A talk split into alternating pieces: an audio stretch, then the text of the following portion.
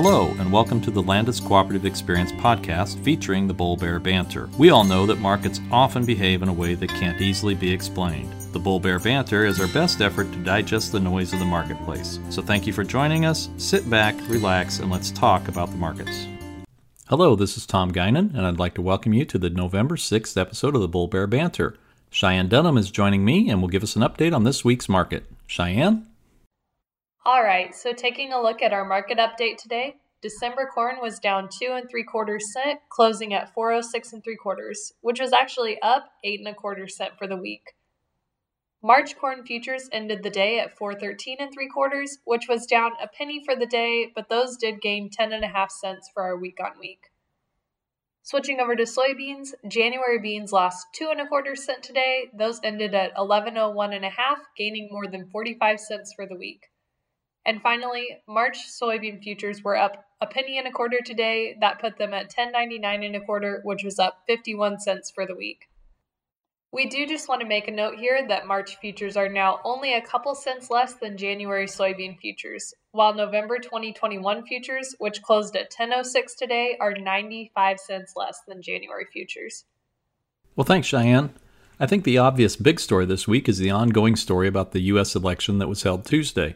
While many races have been decided with winners and losers announced, there are still several undecided results, most notably the contest for the U.S. presidency.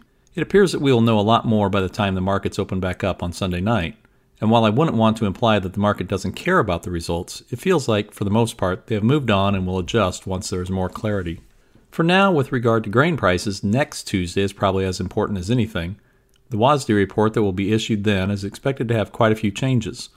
Most analysts are expecting the 2020 21 ending stocks for both corn and soybeans to be reduced. Today, it looks like most expect a decrease in production due to lower yields, but also an increase to demand, mostly through increased exports by the end of the year. With that, let's discuss other items impacting prices as we move into the bull bear factors. For our bull factors on corn, export inspections improved a little last week. Those went to 28.4 million bushels, which was up from the previous week's 26.8. And while this still seems a little low, it's more than double the 11.2 million shipped during the same time last year. Export sales hit a new marketing year high last week. Those came in at 102.8 million bushels sold, for comparison, the previous week's sales were 88.3 million, and last year at this time, we only saw 19.2 million for the same week. Total commitments are now 1.307 billion bushels, compared to 468 million at the same time last year.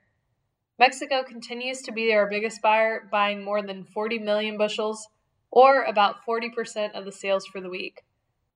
China did step back in for some corn, buying about 8.5 million bushels, or about 8% of the total that we saw. With total commitments for the year at 1.307 billion bushels, that's more than 56% of the USDA's projection for the entire year. So maybe we'll see that number increased in next week's WASDE report. And finally, worldwide weather issues continue to be a concern.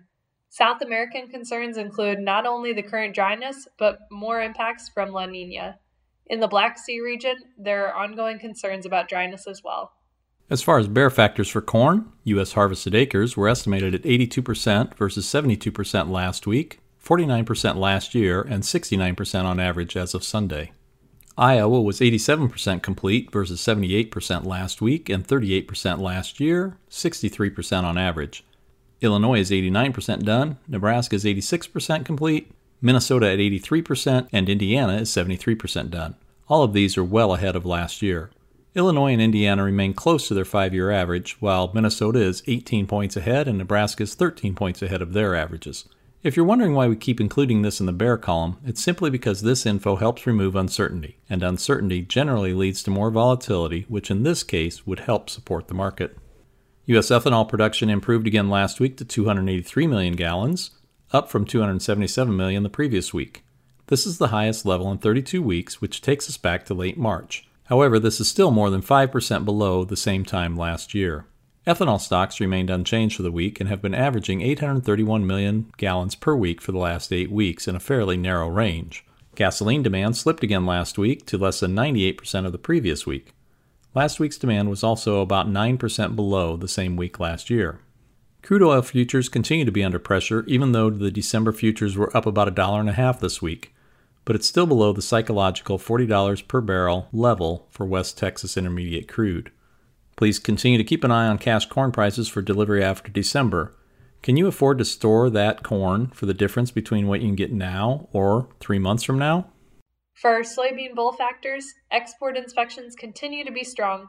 Last week we saw 76.5 million bushels loaded. While this is down from the revised weekly number from the previous week's record of 103.6 million, it continues to be well ahead of the same time last year. The cumulative total is now 609 million bushels versus about 351 million at this point last year. Export sales dropped a little bit last week. Those went to 56.2 million bushels, which was down from 59.5 the previous week, and that makes a new marketing year low. However, with total commitments to all destinations now standing at 1.782 billion, we're still more than 1 billion bushels ahead of the same time last year. Soybean plantings in Brazil improved last week to 35% complete, up from 16% previously. That's still behind the 44% we saw at the same time last year, but gaining on the average of 39%. Soybean meal continues to be relatively strong, with December futures gaining more than $4 a ton this week, finishing the week at 382.40 per ton. The real story this week in the soy complex, though, is soybean oil. December oil futures have added about 10 cents per pound since early March. I know that doesn't sound like much, but it's moved from about 26 cents per pound to more than 35 cents per pound. That's an increase of more than 35%. Another way to think about that is December soy oil is currently worth more than $700 per ton. December soybean meal futures are around 382 a ton, and January soybean futures are the equivalent of about $366 per ton. So, yeah, it's a big deal and is really giving a lot of support to soybean prices right now. As you might imagine, the soybean bear factors are pretty slim this week. Harvested acres were estimated at 87% nationally at the end of last week, up from 83% the previous week, 71% last year, and still staying ahead of the five year average of 83%. Iowa was estimated at 97%, up from 94% last week, 76% last year, and the five year average of 86%. North Dakota is 100% done, Minnesota is at 99, Illinois is at 93%, and Indiana is 87% complete. For most of these bull bear factors, we focus on the value of the futures market, but we continue to think that we also need to highlight the inverse in soybean futures as well as cash prices. January futures continue to be the highest price on the board, and cash bids continue to show an inverse for anything sold after January. Please take a look at your local bids for price comparisons. And while there is currently more than a dollar difference between the current cash price in October of 2021 we do think that you should look long and hard before you decide not to sell anything for next fall. Think about this how many soybean acres are going to have to be planted next spring in the path of that derecho? While I can't say that it changes the national corn to soybean acreage ratios drastically, there may be a lot more soybeans available locally 12 months from now. On our What to Watch For and upcoming events, the USDA will release their latest WASDE report next Tuesday, November 10th. Wednesday, November 11th, is Veterans Day, so keep in mind that while this is a federal holiday and we won't have mail service that day, the Board of Trade is going to be open. And speaking of Veterans Day, did you know that MeTV will be airing the final episode of MASH that evening? That episode, titled Goodbye, Farewell, and Amen, originally aired February 28, 1983, and drew more than 105 million viewers. It's going to be shown next Wednesday, starting at 6 p.m in honor of Veterans Day. The Landus annual meeting will take place in early December. With several events scheduled around the area, members should keep an eye on their mailbox for complete details. Also, following this part of the Bull Bear banter, stay tuned for a message from Matt Carstens regarding our fiscal year financials for the year that wrapped up at the end of August. And now for Tom's take. Recently, many states, and particularly rural areas, have seen another spike in positive COVID results. And while this entire issue will continue to be debated, we at Landus are going to continue to keep our facilities locked down with only essential employees entering workspaces. We know that this has caused a change in the way we are all conducting business, and has made it more difficult in some ways. However, we continue to believe that the health and safety of our customers and our employees should be our main concern. It's also forced us to analyze and adjust some of our business practices. There's now even more information available to you through our customer portal. You can now sign contracts electronically, which is saving all of us some time and effort, as well as postage. If for any reason you are having trouble accessing your information, please contact your local Landus facility by phone or email. When we first began to roll out some of these new innovations, we know that many were resistant to the changes. But as more and more people are accessing the info, we continue to hear the comment, I wish I would have done this earlier. And many of our customers are telling us that it has made their lives easier. If you have not yet begun to take advantage of all of the information that is available online, we would encourage you to take that first step and contact your local office. We think you will truly find it worth the effort. Well, joining me now is Matt Carstens, President and CEO of Landus. Welcome, Matt. Thanks so much, Tom. Excited to be here and talking to our farmer owners today. Glad to have you. So I know that last week the board of directors met for their monthly meeting and they approved the fiscal year results for the last fiscal year that ended in August. Can you just kind of give us a sneak peek on maybe what folks will read in their in their annual reports this year? Well, absolutely. I'm happy to do that. Uh, we're actually able to now report that uh, for the first time in Landus's history, we were in the black on local earnings. We made uh, right at uh, a little over 1.5 million dollars locally, and the total, when you add in patronage from uh, some of our regionals and that, was at 8.6 million. So a very strong financial year, even though there was plenty of challenges uh, across the board with drought HO, COVID, the list goes on and on. But uh, you know, our, our co-op had a really strong performing year, and, and it's great to be able to report that for the first time as as Landus. Yeah, that is good news. Um, specifically, that you attribute those results to this year. Well, I, I, there's a lot to attribute to without a doubt, Tom. But I, I want to start with our employees. I think our employees really rose to the challenge. Um, when I when I was fortunate enough to be named president CEO on March 9th, I really felt like uh, there was a new resurgence of commitment to our company by our employees and and that commitment to finding a way. Because as I came in, we weren't uh, in in a great shape for that uh, financial year or fiscal year yet, but um, it turned around quickly, and I, I started with our employees and great performance by them. I also want to thank uh, and contribute some of this to our farmer owners. I think they're giving us a chance to prove ourselves, to do the things that, that we need to do to be successful with their help and, and, and support of that and, and just encouragement. And then last, when you get into the individual businesses, Tom, it, it was really a great year by grain. You know, COVID presented an opportunity that many cooperatives didn't take advantage of, but we did. We went after that grain, found a way to export it out of our local markets, the state, even the country in some cases, and that push by our grain business was a big, uh, big driver of success. So those three of our employees, our farmer owners, and the grain business really rising to the challenge took it to uh, to the next level. And all of our businesses, by the way, did a nice job in contributing in any way, shape, or form they could. But but Green really stepped to the to the to the plate and helped us knock it out of the park. Well, I think that kind of brings up the next question then because of that level of profitability, I think there's some perks that come to the the farmer owners beyond just working with a very successful cooperative. So, what's unique about the benefits for the Landus farmer owners this year? Well, there's really a, a, couple, which is first, you know, when we make money, that gets passed on to them.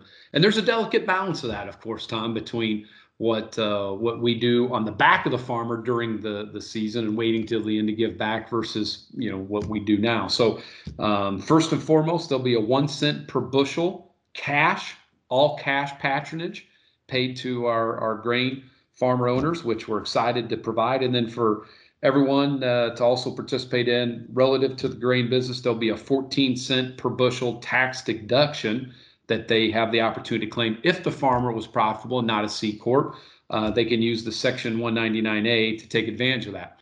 And you know, we all kind of maybe have different opinions of the 199A, but I'm going to be very clear about this to our farmer owners and and and the industry. This is a big deal, and you know, it shows that delicate balance between us making money uh, on the back of the farmer versus you know and paying it at the end in some form of cash, equity, whatever uh, or using you know a very closely ran P&L and, and having the 199A opportunity for our farmers to take advantage of when they made money, not for uh, C Corp. So, uh, and the other way to validate this is that there are a lot of folks in the industry lobbying federal government and even state government to get a, to get uh, the 199A taking out of the marketplace. So it is a real advantage for our cooperatives to use, and and we're using it here at Landus. So providing an overall 15 cent per bushel advantage to our, our members is uh, our farmer owners is really important to us and i hope our uh, our farmers enjoy this and